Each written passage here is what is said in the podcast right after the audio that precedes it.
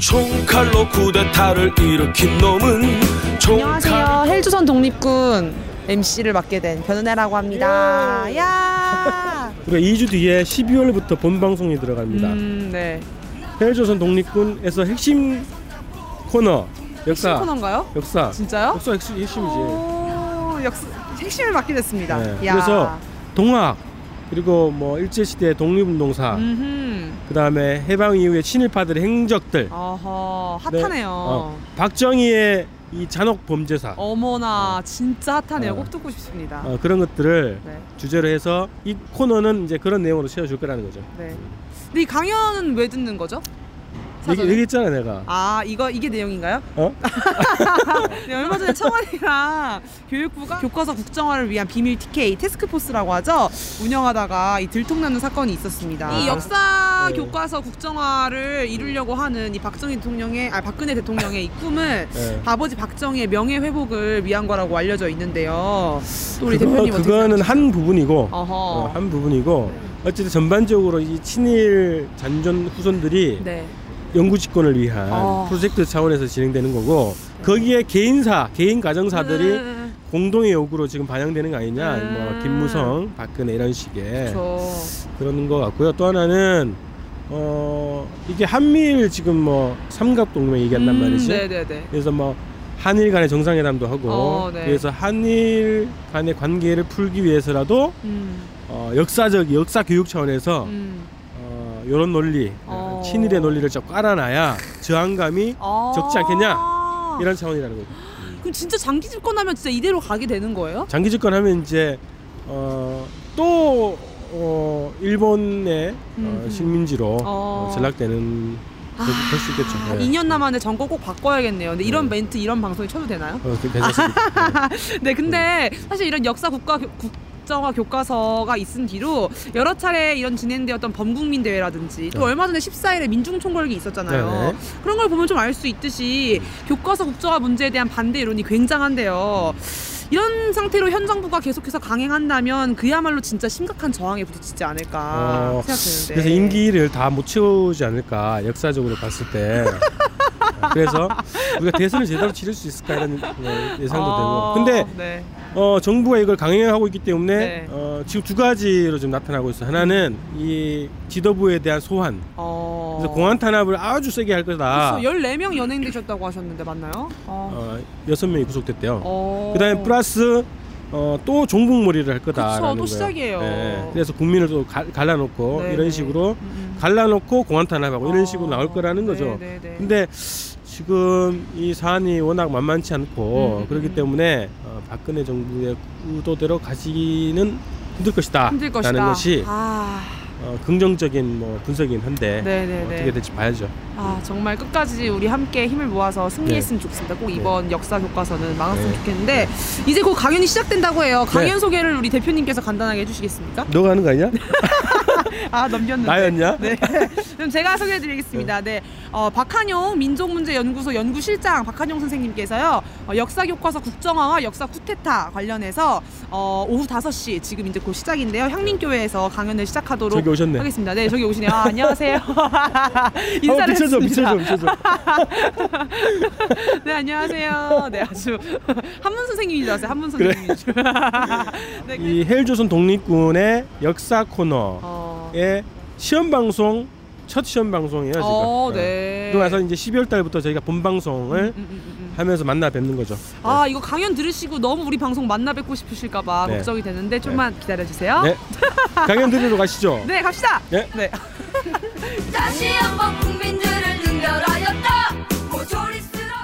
예, 그래서 오늘 그 강의에서 제 핵심은 그런 거예요. 지금 그러니까 우리가 어쨌든 국정화는 안 된다가 중요한 게 아니라 저는 실제로 뭐냐 사람들 설득해내고 동의를 해내야 된다고 저는 생각을 합니다. 물론 여기 계신 어르신들이야 또 다른 문제긴 합니다만 그때 아주 간단한 상식입니다. 뭐 다 왜 이 사람들은 먹고 살기도 힘든데 이명박 정부 때도 그렇고 박근혜 정부 때도 안 바뀐 게 있어요. 이명박 정부가 들었을 때부터 바로 시작한 것이 역사 역사 교사 뜯어고치기 시작했는데 그걸 박근혜 정부가 그대로 이어받았지 않습니까? 잘 보시면 이명박 정부가 들어서자마자 한 것이 건국절. 1900, 2008년도에. 근데 지금도 또 건국절 재정하자 그러고 교과서에서도 대한민국 정부 수립을 대한민국 건국으로 고치라고 얘기하지 않습니까? 그러면 별로 내- 제가 볼 때 이명박 대통령하고 박근혜 대통령께 사이 좋은 관계는 아니라고 저는 봐요. 5월 동주 관계인데 왜 이들은 한사코 이들은 똑같이 목숨 걸고 얘기하는가? 그리고 왜 교학사 금전 교과서가 안 되니까 국정원에 밀어붙이는가 할 때 저는 이들이 역사 교과서를 왜 쿠데타에 가깝게만큼 밀어붙인가 하는 그 이유를 알, 알, 아는 게 필요하다고 저는 생각을 해요. 그래서 저는 그 배경이 오히려 중요하다고 저는 생각합니다. 예. 두 번째로는 교과서의 내용을 오늘까지 다 보여드릴 수는 없습니다. 혹시 시간에 대한 몇 개는 몇 장면 보여드리겠습니다만은 어, 이 역사관의 배경에는 이 교과서를 한국의 수구 세력들이 쓸 수 있는 능력이 없어요. 쓸 수 없는데 이 능력을 부여하고 했던 기능공들이 있어요. 이데올로그들. 그들이 바로 뉴라이트입니다. 바로 이 뉴라이트의 역사가 들이 역사관을 구축한 것들이 수구와 결합되어서 비로소 이들이 역사 교과서를 뜯어 고칠 수 있게 된 거예요. 그래서 우리가 볼 때는 어 제가 오늘 이야기할 두 번째 중요한 내용은 이 뉴라이트의 역사관입니다. 이 뉴라이트 역사관을 들어보시면 누구라도 국정 교과서를 쓰실 수 있어요. 그러니까 그 구조만 아시면 아 4.19는 어떻게 쓰겠고 5.16은 어떻게 쓰겠고 광주 민주항쟁 어떻게 쓰겠고 그 안 봐도 다 아십니다. 그래서 확인만 하시면 되는 거예요. 그리고 그 다음에 국정교과서로 나온다. 그러니까 이 틀을 아시는 게 좋지 않겠냐. 그리고 이러한 틀들에 대해서 그 위험성이 중요하다는 것이죠. 예. 자 그러면 왜 이제 역사 교과서를 이들은 어, 뜯어 고치려고 하는다. 예, 뭐 불을 조금 낮춰도 되겠죠. 예, 뭐 제 얼굴은 가릴수록 미남입니다. 예, 예, 그런 느낌. 자, 사실 한국에서 오랫동안 수구 정권이 가장 유지할 수 있었던 가장 큰 비결은 뭐냐면 그들의 노력이 아닙니다. 제가 볼 때는. 저는 그게 6.25라고 저는 봐요. 6.25란 것은 6.25를 뭐냐면 좀 더 역사적으로 표현할 땐 분단이 되겠죠. 분단 구조라고 얘기했습니다. 6.25 전쟁에 대한 체험과 기억. 6.25 전쟁에 대한 체험과 기억. 여기 계신 분들 다 대부분 체험하셨을 거 아니에요. 그 기억이 그 다음에 무엇으로 이어지냐면 분단 구조로 이어집니다. 그죠? 그러니까 이 분단 구조를 지배 계급이나 권력들이 얘기할 때는 안보라고 얘기하는 겁니다. 그죠? 안보라고 하는 거예요. 이 안보의 적극적 표현이 총력 안보입니다. 그이 총력 안보에 대한 대중적 다짐이 바로 국론 통일이에요. 그렇지 않습니까? 즉, 유교와 같이 또 한 번 더 항상 우리는 옛날에 교과서에 고사성어가 있어요. 북계가 하면 호시탐탐 이 말 꼭 들어왔죠. 호시탐탐 노래는 이때 뭐냐면 적정 분열하면 안 된다. 국론 분열을 막아야 된다는 거 아닙니까? 그래서 일치 단계된 것이 그게 바로 총화 단결 또는 총력 안보가 되는 것이에요. 이것은 한국 사회에서 바뀐 적이 없었어요. 그렇지 않습니까? 예. 그렇게 되는 것이 그리고 그런 구조 속에서 뭐냐면 항상 정치적 위기가 올 때마다 이 수구 세력은 북괴 또는 북한의 위협을 이야기함으로써 사실은 실제로 표가, 표머리가 많이 되었지 않습니까? 그다음 나중에 그것이 들통난 것이 북풍 사건인가요, 그렇죠? 알고 보니까 남쪽과 짜고 하는 것도 있었고 이렇게 해서 문제가 된 적도 있습니다. 예. 자 그렇게 해서 한국에서 쉽게 말하자면 이 수구 세력들이 저는 수구하고 보수는 구분돼야 된다는 얘기입니다. 한국의 현 정권은 수구 정권이에요. 수구와 보수하고 진보를 우리가 갈래 쳐야 되는데 또 여기서 뭐 시간이 없으니까 생략하겠습니다. 다만 한국에서 특징은 수구하고 보수가 참 틀린 점보다 같은 점이 많아서 문제예요. 그래서 잘 구분이 안 되는 거예요. 예. 겪어보셨잖아요. 조봉암 사건 때 민주당이 했던 행, 행태 아시, 기억하시잖아요. 그렇죠? 이런 거 보시면 아실 거예요. 자, 그러면 저는 이렇게 보는 거예요. 즉, 한국 사회에서 뭐냐면 이 이러한 안보 내지 분단 체제 또 그것이 반공 체제 이런 문제 한국 수교에 기반했고 제 그, 그러한 것들이 오랫동안 유지되었어요. 제가 어릴 때만 하더라도 그래요. 제가 1960년생입니다. 그러니까 4.19가 일어나던 해에 태어났어요. 그에 제가 어릴 때 자라면서 학교 가기 전에 어머님이 1930년대 생기신데 늘 얘기하실 때 6.25 이야기를 하셨어요. 하는 이야기가 뭐냐. 내가 그때 우리 어머님이 12살이셨답니다. 피난을 가는데 포항군이 있어요. 내 오빠는 제 외삼촌이죠. 네 외삼촌은 17살 나이에 해병대 지원해서 북으로 갔다. 싸우러. 그렇게 갔고 나는 그 외할머니하고 같이 피난살에 내려오는데 폭탄이 모래사장의 바닷가를 통해서 내려가는데 터지더란 거예요. 터지니까 땅이 푹푹푹 파이더라. 이 푹푹 파일 때 뭐냐? 그래도 살아남는데 한영아 혹시 너도 전쟁 나거든. 폭탄이 떨어지면 꼭 폭탄이 떨어진 구덩이에 꼭 들어가라. 한 번 떨어지고선 또 안 떨어진다. 이러면서 민방위 훈련 미리 배웠어요. 맞아, 맞아. 그렇죠? 그러니까 다 들었어요, 우리는. 예. 그러면서 하는 말씀이 내가 그러다가 피난살이 하면서 외할머니, 네 외할머니 따라서 피나, 빈집에 가서 밥을 먹는데 거기에 하필이면 뭔가 섹시가 날더니 비행기가 집에 퍽 날아갔다는 거예요. 그러면서 팔다리가 떨어져 나가는데 그걸 보고도 우린 밥 먹었다. 참 사람 목숨 모질더라. 저는 이 분위기 굉장히 중요하다고 생각을 해요. 저 오늘 한국에서 수구는 극단적 반공주의로서 하나의 그 단일한 이데올로기로 광기로 몰아나지만 그것을 수용할 수 있는 세대들이 존재해 왔다는 거예요. 그리고 그런 저는 그래서 그런 세대들 60, 70대 이상 분들이 갖는 어떤 반공에 대한 기본적인 동의를 저는 비난해서는 안 된다고 봐요. 왜? 그분들은 1980년 광주보다는 당신이 직접 보고 목숨을 걸고 살아났던 6.25의 참상이 자기의 진- 유일한 진실이지 않습니까? 그거보다 확실한 기억이 없어요. 그것도 어린 나이에. 그러다 생각을 해보십시오. 국방군과 인민군, 그죠? 또 국군과 괴뢰군, 이런 식으로 용어를 부르면서 서로 정규군이 싸우고, 그 다음에 뭐 9월산 유격대가 있으면 지리산 빨치산이 있고, 그 다음에 마을에서는 죽창 두고 서로 싸우고, 이런 것들 보고서 살아남은 분들이 대한민국을 택하신 거예요. 그 어릴 때 트라우마가, 그래서 저는 한국의 진보라는 사람들한테 너무 반공은 참 낡았다고 이야기하는 거할때 그 노인들에겐 충격적인 거예요. 어떻게 내가 살아서 니들을 놓고 키웠는데가 돼요. 그래서 저는 저는 그 세대가 가졌던 유교에 대한 체험과 그 기억은 그분들로서는 대체할 수 없는 생사를 넘나들면서 배운 거예요. 광주는 전구가 된 체험이 아니잖아요. 그렇죠. 1980년 광주. 저는 이런 세대, 즉 이런 세대가 중요한 부분에 지지 기반이 될 수밖에 없다. 저는 이게 세대 갈등을 이야기하는 건 아닙니다. 그 역사적 체험에서 내가 가장 중요하게 얘기하는 부분은 그분들은 그걸로 돼 있어요. 그러니까 지금도 몇 년 전마다도 우리 어머님이 그래서 미사일 쏜다, 뭐 핵 위험 온다니까 전화가 오셨어요. 경주에서 한용아 서울서 피나와라. 그래서 제가 싫어요. 그건 원, 원자력 발전소가 터질지 모르잖아요. 하고 안 갔지만 그런 거예요. 여기에 우리 세대가 있습니다. 50대 중후반 세대들. 이 우리 세대들은 어떤 세대냐면 어릴 때부터 학교를 가기 전부터 아버지, 우- 우리 아버님은 제주도 모수포에서 훈련소에 있었어요. 6.25 때. 잘 아시죠? 예, 그러면 나이 드신 분도 아시지만 젊은 사람 모르시잖아요. 그래서 하도 바람이 있어서 몹쓸 곳이 돼서 몹쓸, 모수포는 모수포에서 뭐냐면 국한 그릇 놓고 밥, 뭐냐, 밥 한 그릇 가운데 놓고 둘이서 먹었다는 거 아니었어. 그다 서로 침 뱉고 국에다가 서로 많이 먹으려고. 이런 말씀 하셨어요. 6.25 때. 이런 얘기 하십니다. 그리고 보면 집집마다 뭐예요? 마을마다 상위 군인이 많았어요. 그때는 우리 어릴 때. 그래서 막 술집 때려 부수고 막 그런 걸 다 봤단 말이죠. 저 사람 뭐 하는 아저씨예요? 뭐, 웬 깡패야? 막 그게 아니고 6.25 때 다친 사람이 이런 얘기를 보고 왔단 말이죠. 제가 해- 고향이 해운대인데 파도가 밀려들면 도망가면서 뭐냐면 파도가 들어오면 도망가서 제가 말했던 게 일사후퇴, 일사후퇴 하면서 도망갔어요. 겪지도 않은 제가. 그러면서 우리 부모들로도 그 이야기 들을 때 뭐냐. 그 상처들 보여주셨잖아요. 그죠? 6.25 체험 세대인데, 우리 뭐죠? 어릴 때도 듣다 보니까 아팠겠구나. 이게 공감 세대예요, 저는. 예. 그래서 저는, 그래서 뭐냐면, 이 한국 사회에서는 상당히 오랜 동안은 6.25라는 역사적 체험이 어떻게 해서 오랫동안 되어 왔냐는 이미 부모님 세대, 저희 부모님 세대는 직접적인 생명을 건 체험을 통해서 유일한 진리로서 가장 무서운 기억으로 남아있는 거예요. 그다음에 우리 세대들은 직접 겪진 않았더라도 어릴 때부터 그런 말씀을 듣고 부모님의 상처들도 보고 마을의 상위 군인도 보고 이렇게 됐어요. 어릴 때 무슨 노래 불렀어요? 내가 40대, 50대 정도 물어보면 대부분 이야기예요. 그죠? 무찔, 어, 그 전후의 시체를 넘고 넘어 앞으로 앞으로 이거 부르는데 이제 아 잊으랴 어찌 우리 이날을 요즘 잘 안 부르시죠?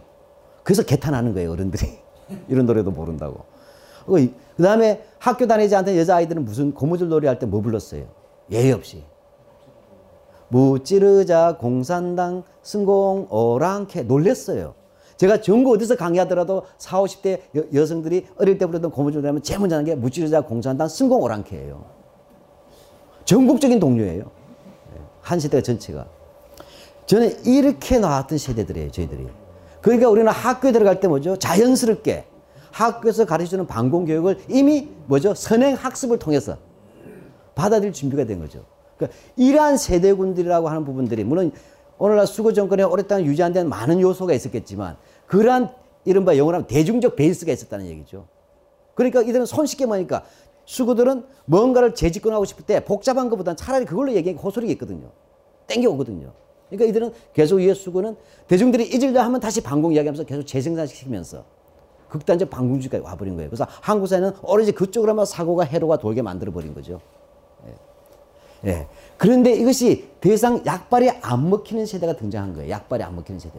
그게 우리들이 놓은 세대예요. 지금의 손주 세대입니다. 비하면. 제가 오늘 세대로 한데서 세대 갈등을 얘기한 게 아니라 알기 쉽게 얘기하게 한 거예요. 여기 사실 50대 이하들, 저 마찬가지인데, 그 아들이나 며느리나 딸이겠죠? 여기 어르신들의. 6.25 이야기 해준 적이 있는가 잘 생각해 보세요. 예, 며느리나 아드님이 6.25 얘기, 아들, 자기 손자들한테 간곡하게 얘기한 적 없잖아요. 아팠겠구나는 알지만 내가 체험 안 했으니까 말할 방법이 없잖아요.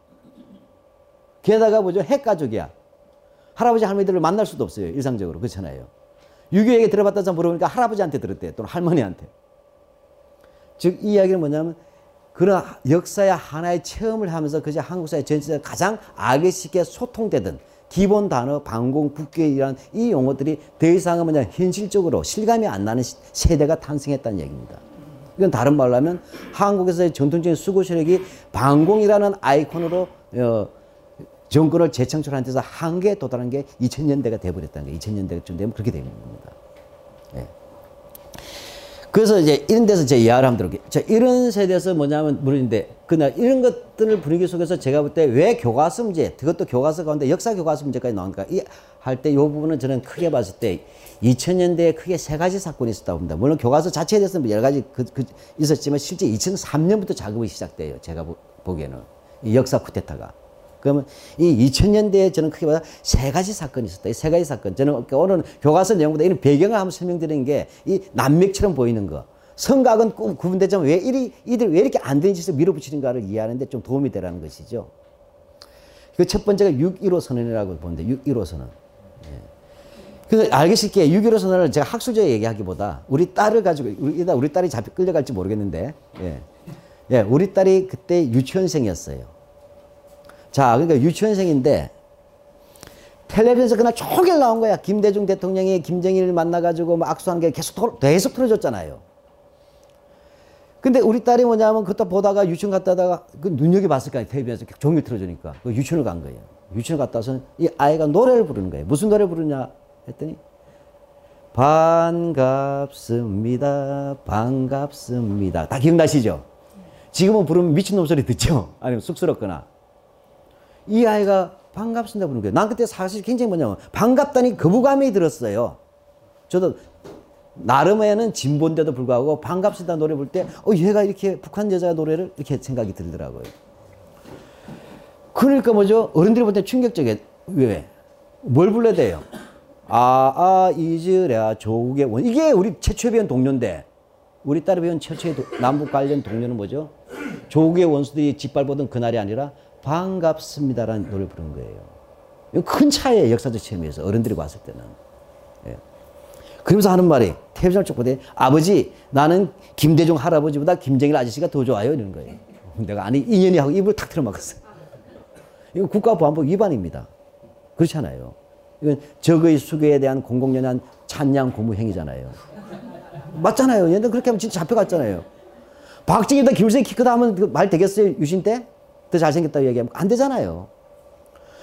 그래서 내가 우리 딸한테 너 나가서 그런 말 하지 마. 근데 우리 딸이 눈만 멀뚱돼서 왜요? 그래도 더 젊잖아요. 그러는 거예요. 할아버지보다 아저씨가 더 젊은 거 아니에요? 그런데 이걸 어떻게 설명합니까? 체제의 갈등 이런 것들을. 다시 말하면 처음으로 어떻게 된 거예요? 유교로서 원한과 증오로서 시작했던 그 세대가 50년, 60년이 지나면서 처음으로 뭐냐면 원한과 증오로부터 자유로운 세대가 등장한 거예요. 이것은 뭐냐 안보식이 해해지거나 반공이 없을 때 이런 거하고 다른 거예요. 증오로 시작되는 그 한때에 우리 지- 그 뭐냐면 유교라는 것은 광기 아닙니까? 광기가 증오 아닙니까? 한마디 예, 이야기. 이 증오가 대물림되던 것이 처음으로 대물림되지 않는 세대에 등장했던 것이요. 그리고 이들이 봤던 최초의 남북 관계 뭐죠? 반갑습니다. 악수한 것부터 시작한 거예요. 이렇게 된 거죠. 자, 이런 것은 다른 말로 하면 제가 볼 때 뭐냐. 그런데 이것이 이 기성세대, 쪽 세대, 오늘 세대를 얘기하는 죄송합니다만 꼭 그런 뜻은 아닙니다만, 예. 요즘 젊은 수구도 워낙 많아가지고요. 일배도 있고, 예. 그렇지만. 근데 누군가가 볼 때는 이게 뭐죠? 불안한 거죠. 애들이 저렇게 북한 노래를 부르다니. 그, 거부감이 듭니다. 북한 노래 부르면. 예. 자, 근데 제가 볼 때 이게 뭐예요? 이것은, 근데 좀 더 보니까 어떻게 돼요? 노무현 정부가 들어선 거예요. 노무현 정부가 들으니까 한술 더 뜬 게 남북의 교류와 협력까지 하겠다는 거예요. 그죠?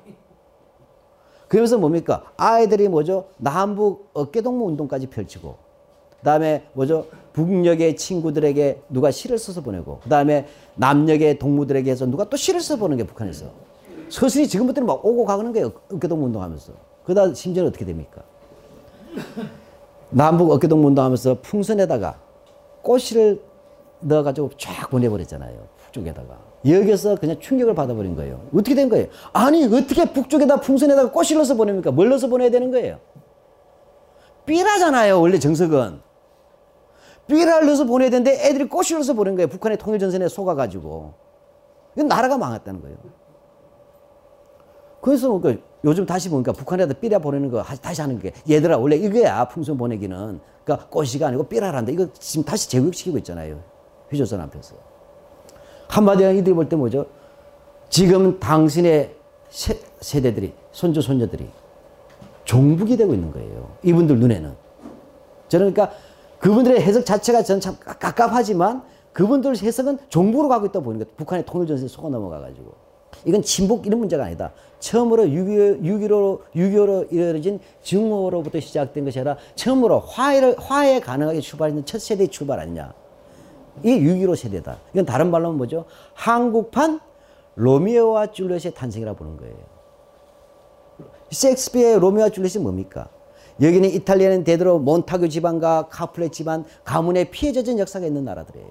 따라서 이 몬타규 집안과 카플렛 집안에서 태어나는 아이들은 뭐죠? 뭐죠?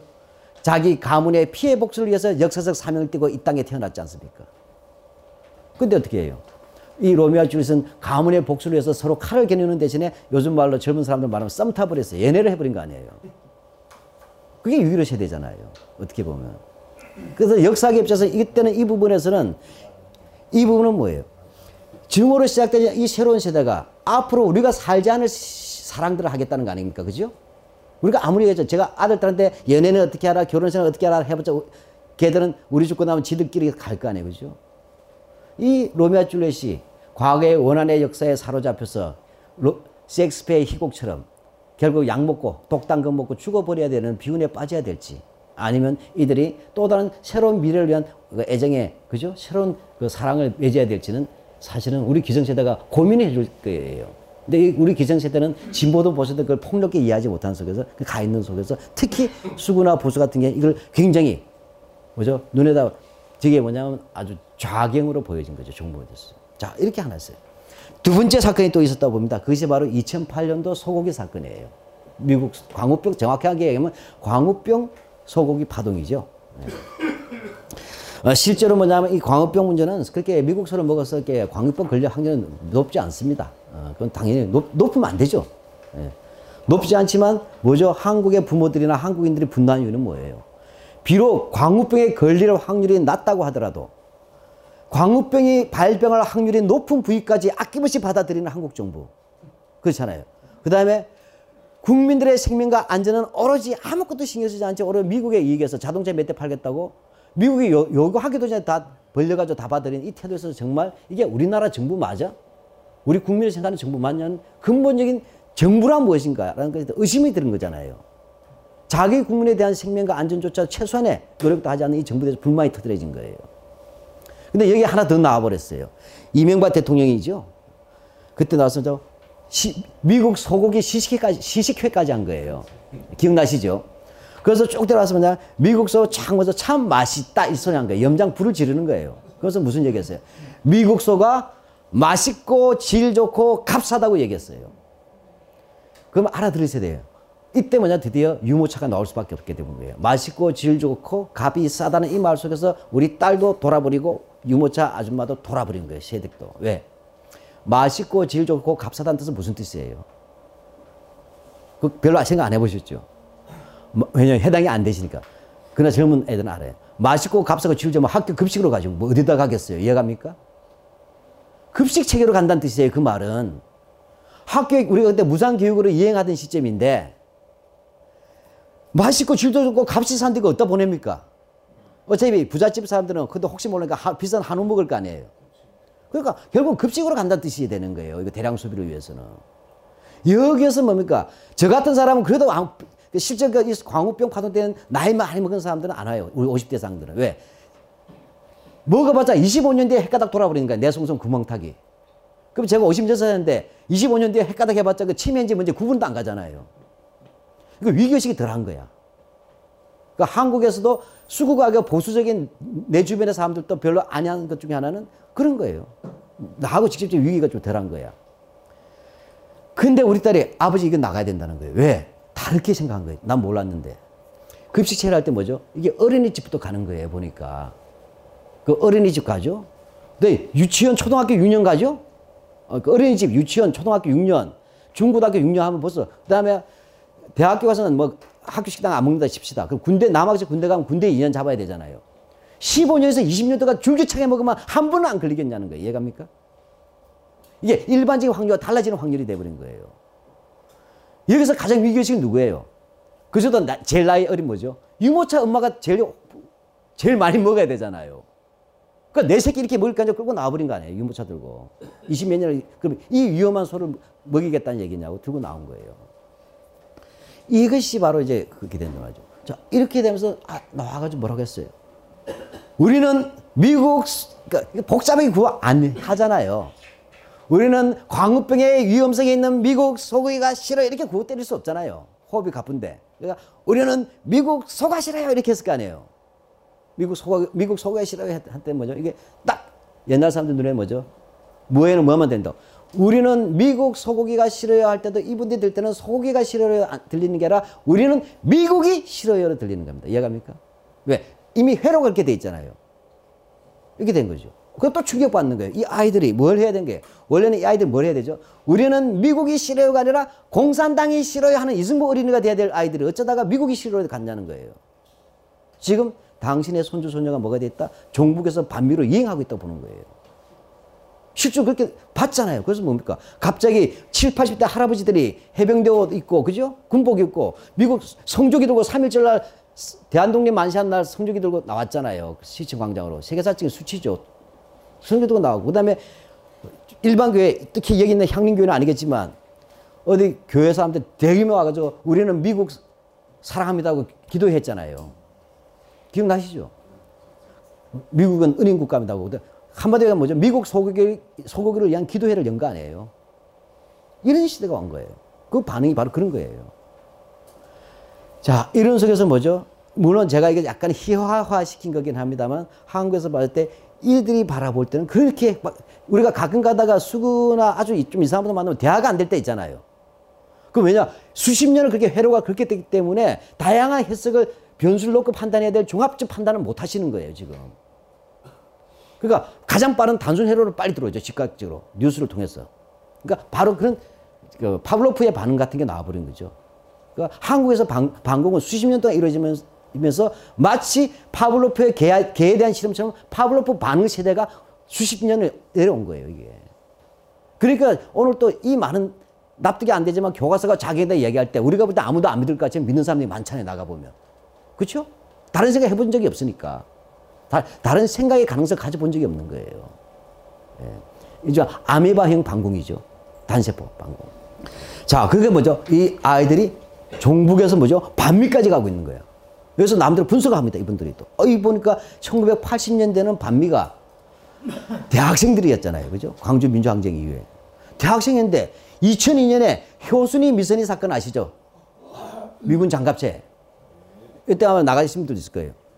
그때는 여, 여학생들이 죽었잖아요. 그래서 여중생, 여고생이 많이 나갔잖아요. 촛불 집회. 광화문까지 나오고 저도 봤어요. 어우, 효수님 있을 때는 반민등의 중학생까지 내려가더란 거예요. 근데 이번 미국 소고기 파동 때 어디 간다 반미가 유모차까지 내려간 거야. 이거는 대한민국이 망했다는 거죠. 그러니까 종북과 반미의 위기란 거죠. 그러니까 여기서는 사실 우리가 말씀 때 설마 그럴까 하지만 저는 그렇게 많이 봤어요. 예. 우리가 생각하는 종합적 사고라는 것은 없습니다. 이게 한국사의 비극이에요. 어, 단세포 반공주의. 그러니까 이성적 반공이 아니란 거죠. 그거는 세뇌 당하고 주입돼서 나한테 반공하려면 반공에 대한 자기 가치관 가지고 반공해야 되잖아요. 그러니까 주입돼 버린 거죠. 예. 예. 우리 뼈로서 자란 우리 뼈로서 자란 반공이 아니라 그냥 쇠 파이프로 그냥 등에다 꽂아 놓은 반공이란 거예요. 이게. 그러니까 거기만 전기가 쭉쭉쭉 통하는 거죠. 예. 근데 이것만 가지고는 역사 교과서 만들 필요가 없었죠. 왜 이거 이전 정도면 옛날에 나왔던 반공 도덕책을 강화하면 되잖아요. 안보 교육을 강화하면 되는데 이 두 가지 사건에다가 뭐죠? 그래서 화가 많이 나와 있는데 정말로 대상은 화가 많이 난 것이 아니라 위기로 난 것이 바로 과거사 문제입니다. 어, 잘 알다시피 에, 민족문제연구소에서 2001년도에 친일 인명 사전 편찬 위원회를 구성해가지고 친일 인명 사전을 만들기 시작한 거죠. 근데 이 사전할 때 한국에서 전통적인 수구들은 어떻게 얘기했습니까? 오늘날 한국의 이회창 씨가 이야기하던 메인 트렌드, 주류라고 한 사람들은 일제 때는 민족의 성각자라고 그랬잖아요. 지조를 지킨 민족의 성각자고 해방 후에는 공산군으로부터 적화의 마수로부터 조국을 수호하고 그 다음에 근대화를 일으켰던 이런 위대한 지도자로 지금 100년 동안 역사를 이어온 면밀한 이야기로 가르치고 왔단 말이죠. 근데 친일명 사전에 나오는 그 순간부터 다 거짓말이 들통 나고 있는 거예요. 사전 자체는 2008, 9년도 돼야 나, 내용이 나왔지만 이미 중간중간 제대 명, 명단도 나오고 사, 여러 가지 내용들도 공지했지 않습니까? 사람들의 행적들도 나왔어요. 그것들이 뭐죠? 조선일보, 중앙, 그 다음에 동아일보, 중앙일보. 여기서 과거 다 들통나버린 거죠. 박정희 대통령까지.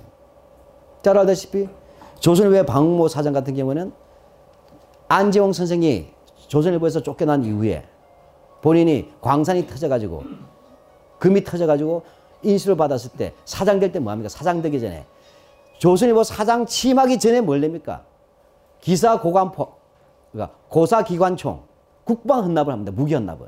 이게 신고식하고 사장 되는 거예요. 방공모는.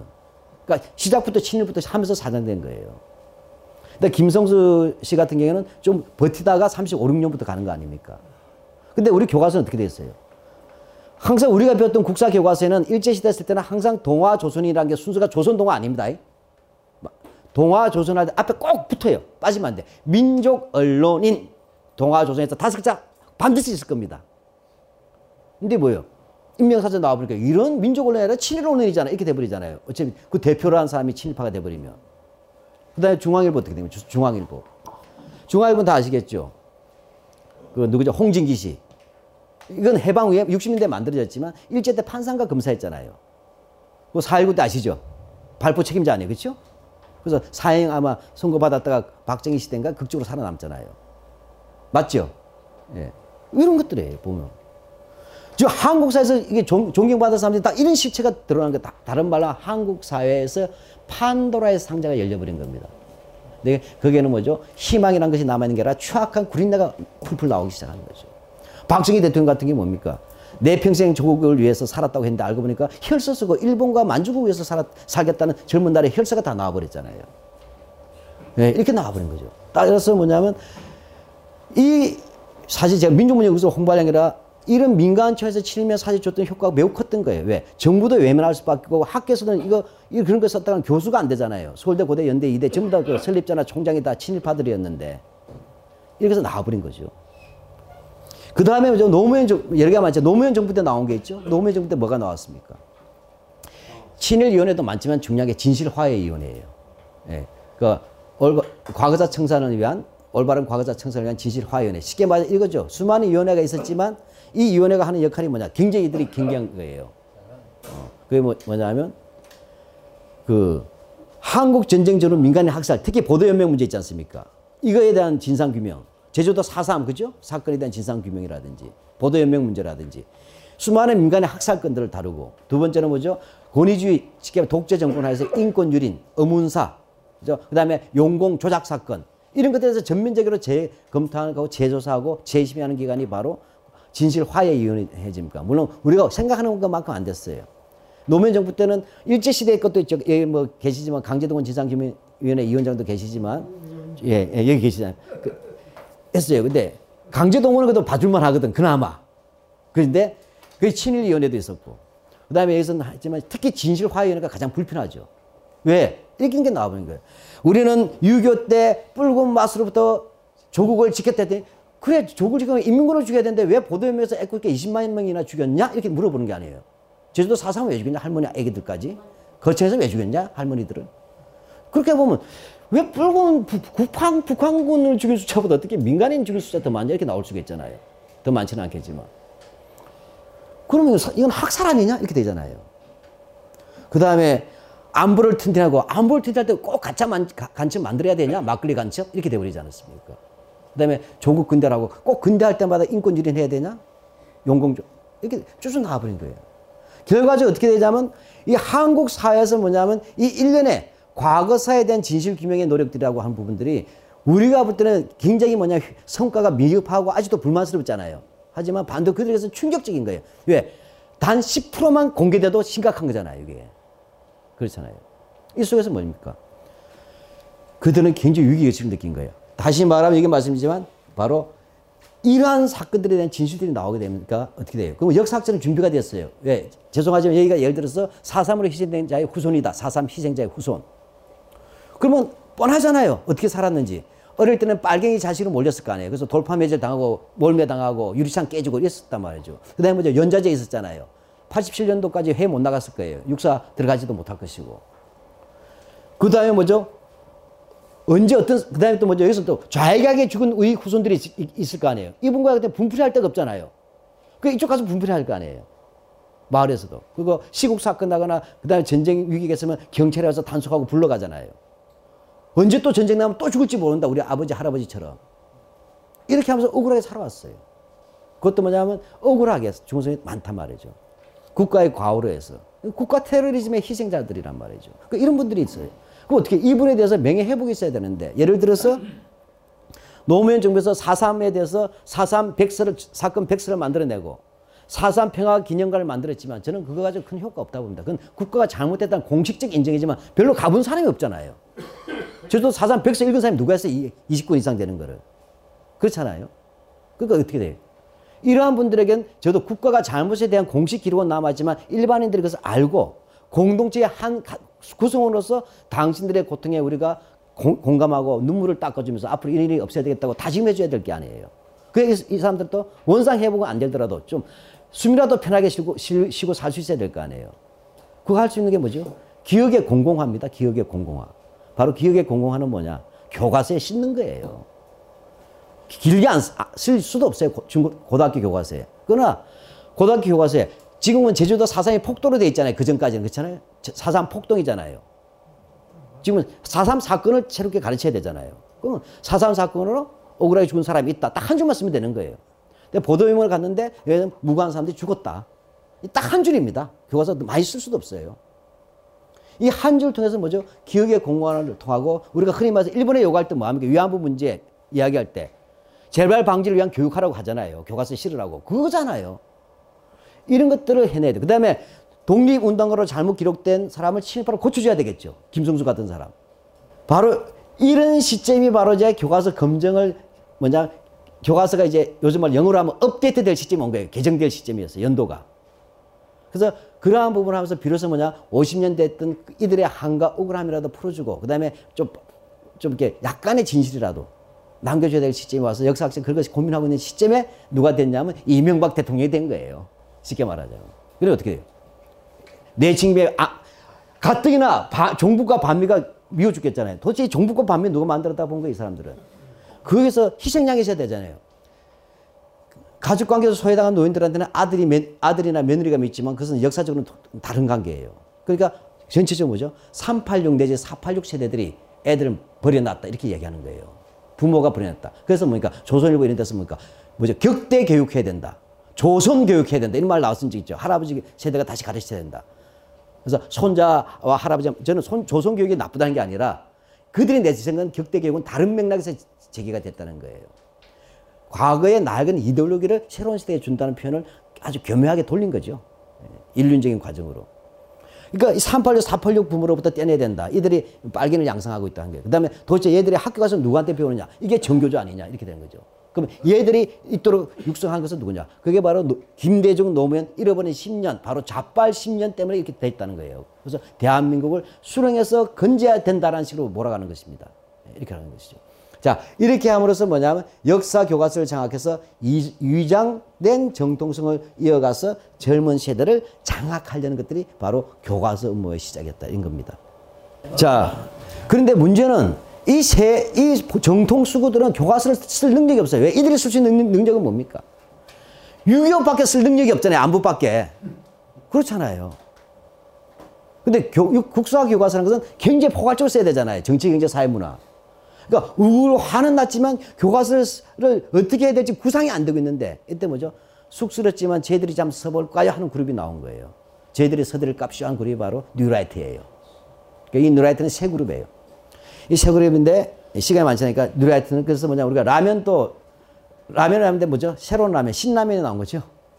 예, 라이트는 라이트인데 신라이트예요. 그러니까 여기 3종 세트가 등장해요. 신, 뉴라이트 3종 세트인데 이들의 특징은 뭐냐면 과거의 운동권 출신이거나 과거의 독재 정권과에 대해서는 저항했던 그룹들이란 거죠.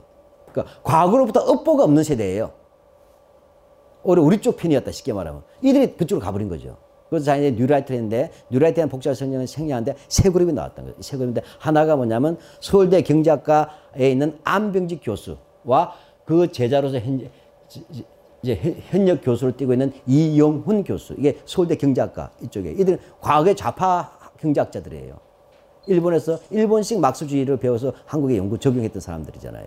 이들이 바뀌어버린 거죠. 89년부터 91년 사이에 바뀐 거예요. 지금까지는 자기들이 봤을 때는 자본주의가 문제가 많다고 봤는데 소련도 망하고 동그라파 망을 보니까 이야, 사회주의는 끝났구나.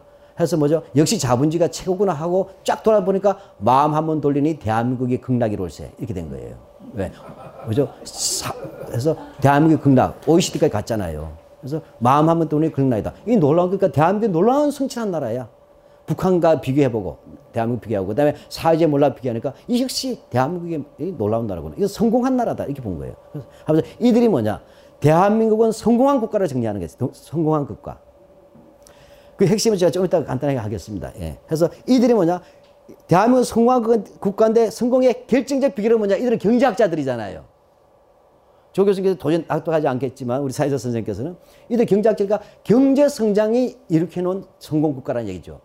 따라서 누굽니까? 그건 박정희가 당연히 나올 수밖에 없잖아요. 이 사람들에게. 이렇게 하면서 뭐냐면 하고 그것은 자본주의를 했기 때문이죠. 이건 이승만이죠. 그 다음에 근대화의 성자 친일파 이런 사람들 쫙 라인을 하면서 이들은 뭐냐?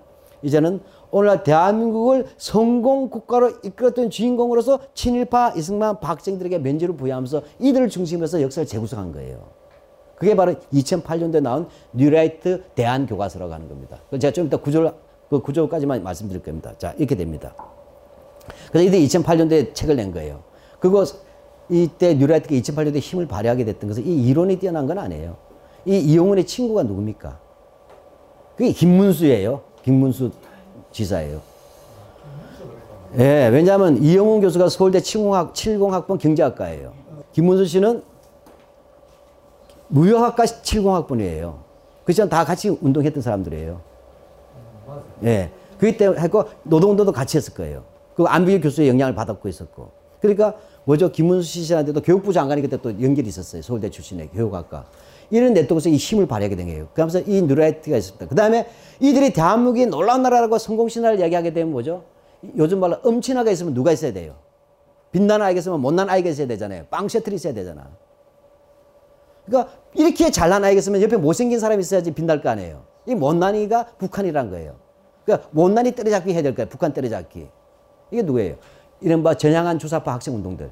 그러니까 김영환, 광철 서신 썼다는 김영환 또는 하태경 과거에 학생운동에서도 극자운동을 했던 친구들. 이들이 돌아서 가지고 이들이 뭐냐면 맞아요 하면서 대한민국 훌륭한데 북한 되게 후, 후졌더라고요. 하면서 북한 때리기 운동하는 거죠. 그러면서 또 하나 뭐죠? 사냥개를 자처하게 됐습니다.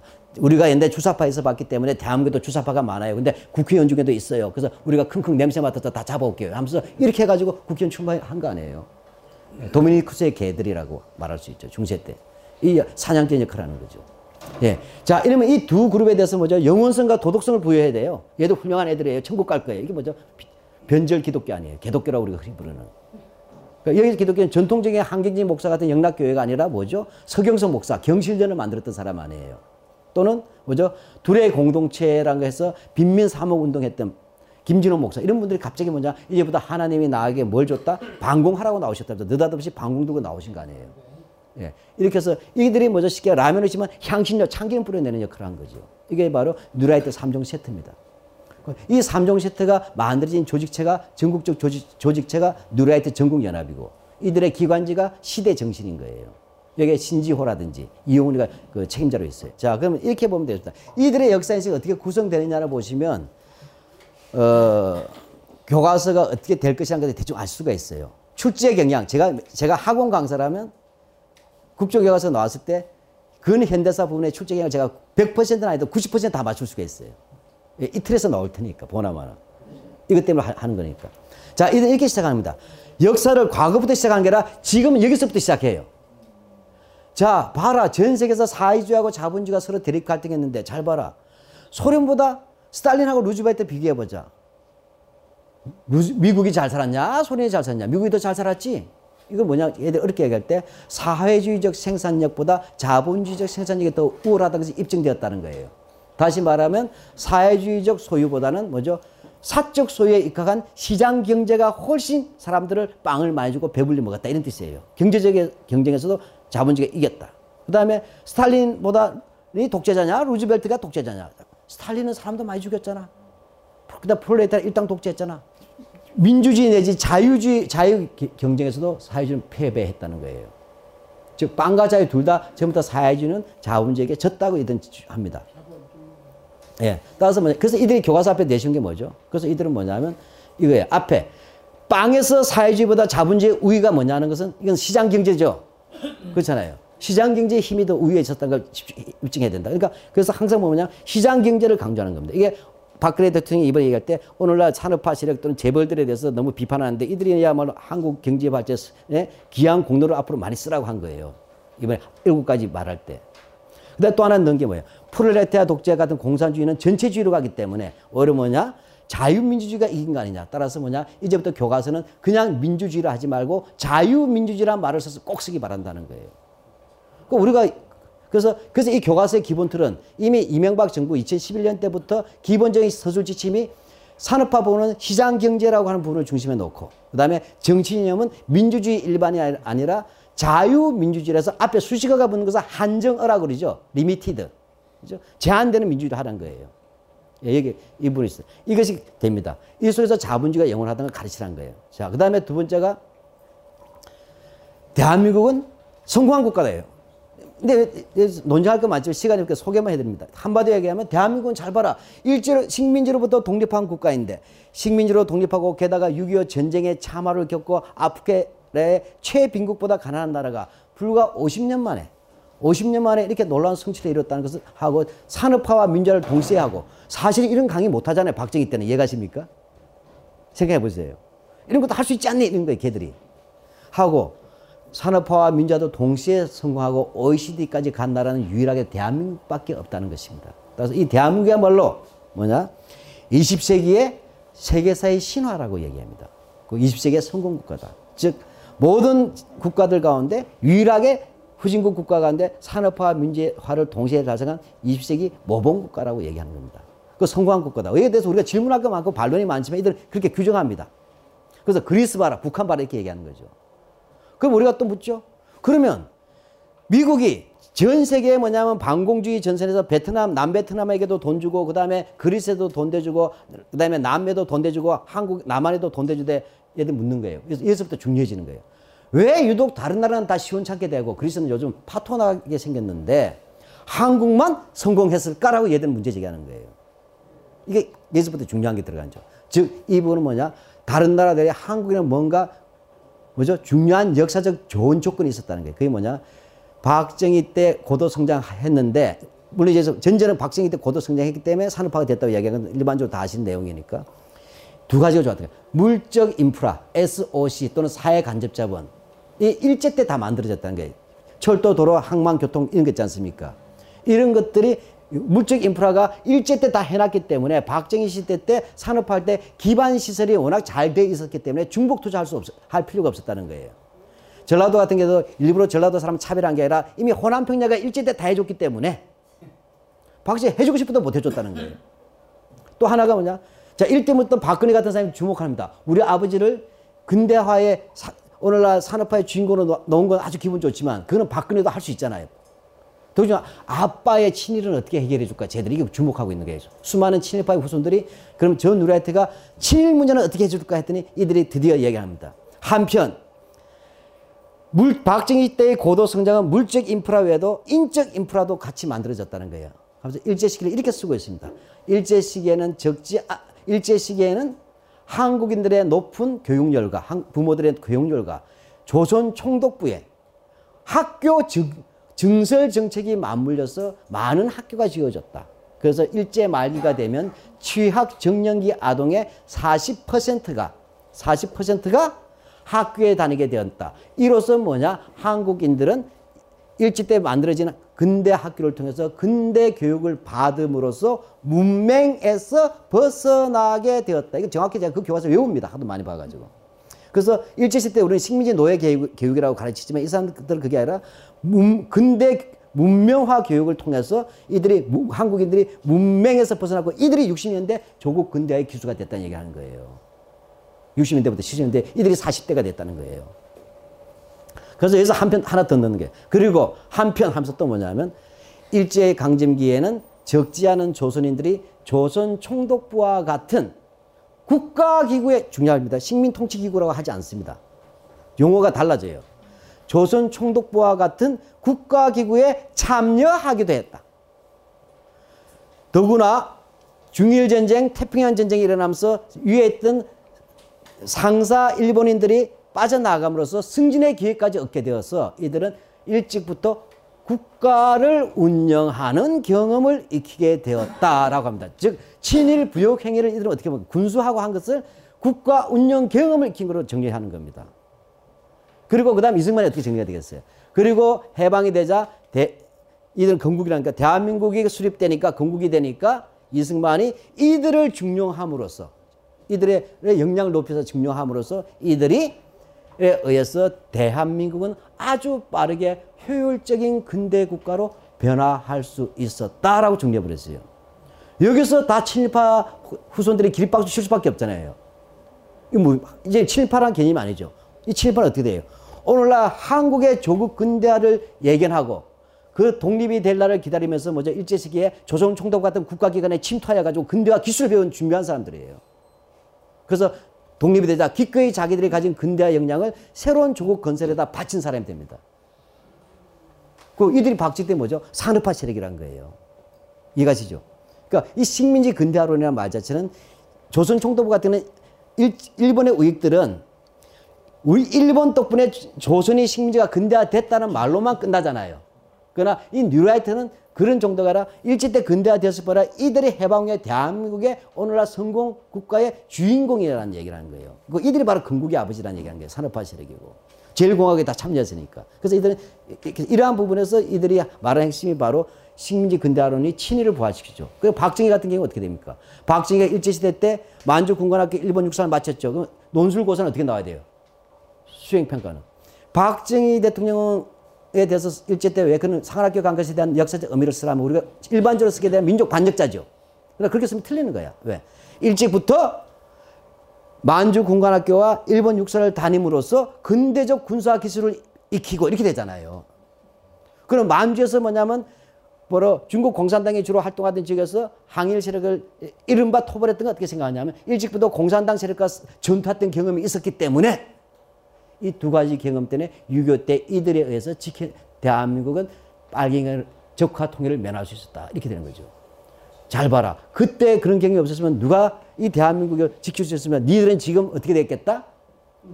전부 다 북한에서 오독 수용소 있거나 쥐고기 먹고 있거나 꽃집이 되질 거 아니냐는 거예요. 이렇게 해서 방송에 누굴 내보냅니까? 박정희 대통령이 직접 내게 쑥스러우니까 대신 내놓은 게 백선엽이잖아요. 만주에서. 그렇죠? 항일 독립군 때려잡던 이런 사람들을 한게 바로 그렇게 돼. 이렇게 해서 비로소 뭔가 친일파들에 대한 면접을 준 거예요. 그러니까 이런 내용들을 쭉 가지고 나온 다음에 이렇게 되고 그다음 북한은 실패했다. 이승만 대통령 그러면 그다음 뭐냐? 북한과 남쪽 관계에서 이승만을 복권시키는 거예요. 그럼 이승만 대통령이 어떻게 보냐? 니들은 자꾸만 이승만을 독재의 주범, 아, 분단의 주범, 독재의 화신이라고 얘기하지만 이건 너무나도 억울하다. 하면서 전제가 이승만 외교 규제론입니다. 이승만은 일찍부터 워싱턴 정가를 돌고 다니셨고 전 세계를 돌아다니셨기 때문에 국제적지에 탁월하셨기 때문에 이미 해방이 돼서 들어오실 때 그는 하면서 중요한 게 분단 필연론입니다. 그 다음에 나오는 게. 분단은 필연적이라는 것을 미리 알았다는 거예요. 제일 그- 놀라운 게 이들 그렇게 쓴 거래요. 우리는 분단을 막기 위한 역사를 가르치고 있는데 해방 공간 그게 아니라 이승만 박사는 어차피 분단은 필연적이기 때문에 그래서 남쪽만 해도 건적이어서 정읍 발언을 하시면서 끊어냈다는 거죠. 제갈공명은 천하를 삼분했지만 이승만 대통령은 천하를 양분했으니까 제갈공명보다 낫다는 거예요. 그래서 그래서 그죠. 이렇게 하면서 대한민국 이렇게 하면서 비로소 대한민국을 자유민주주의 국가의 품으로 오게 되었기 때문에 이승만 대통령을 앞으로는 분단의 주범이라 부르지 말고 자유민주주의 국가로 대한민국을 만들어준 운명의 나침판을 만들어 주- 만들 돌려주신 분이니까 자유민주주의의 초석을 세운 분. 더하기 아빠라고 불러다오. 건국의 아버지 국부라고 부르는 거예요. 국부로 나옵니다. 그럼 6.25 때는 어떻게 되냐? 6.25 때 3월 만에 수도도 뺏기고 그게 뭐 시원찮지 않냐니까 그거 그렇지 않다. 부산에 있으면 어떻게 했냐? 전혀 다른 게 해석해 주는 거예요. 부산에 있으면서 그 수- 세계 한규등에 앉아 계시면서도 유엔을 움직이사 졸제 16개국이나 동시에 출병하게 만들었다는 거예요. 이런 외교 기지가 어디 있냐? 그 무엇보다 그 중에서 미국과 군사 동맹을 맺고 함으로써 한국은 안보 걱정이 없어졌으니 이렇게 하면서 비로소 대한민국을 적의 맛으로부터 안전하게 생업에 종사할 수 있게 했던 우리들의 은인이다. 이렇게 쓰고 있어요.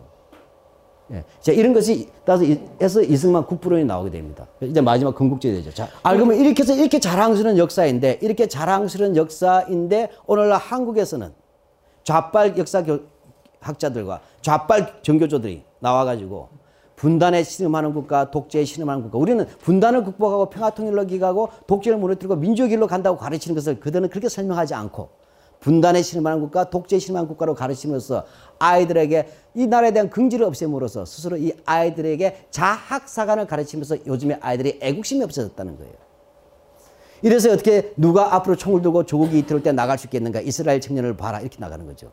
그래서 이제는 뭐냐? 다시 분연히 우리가 일어나서 이들로부터 교과서를 탈환해서 좌파로부터 탈환해가지고 이제는 오늘날 이 놀라운 성공이 어떻게 이루어졌다? 탁월한 지도자의 리더십과 탁월한 지도자의 리더십과 그 다음에 유능한 관료와 그 다음에 모험 정신에 불타는 자본가와 그래서 우리 아버지는 할까 아 빠졌구나 하면서 이름 없는 보통 보통의 국제시장 아저씨들과 함께 만들어온 이 놀라운 대한민국의 성취를 이제는 교과서에 가르친다 성공신화로서 이렇게 가는 거죠. 이렇게 하면서 이것을 가르치면서 이 자라난 아이들이 아이들에게 오늘날의 이 놀라운 풍요가 풍요가 바로 여러분의 아버지 부모 시대가 이뤄놓은 것들을 명심하고 그들에게 감사하도록 함으로써 이게 어버이 이데올로기예요.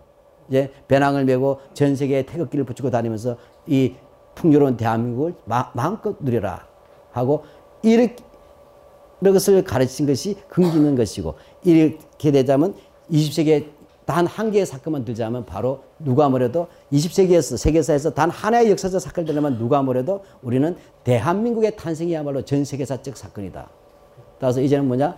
1945년 8월 15일이 광복절인데 1948년 8월 15일에 하필이면 날짜가 같은 바람에 생일상 한번 못 찾아 먹지 않았느냐.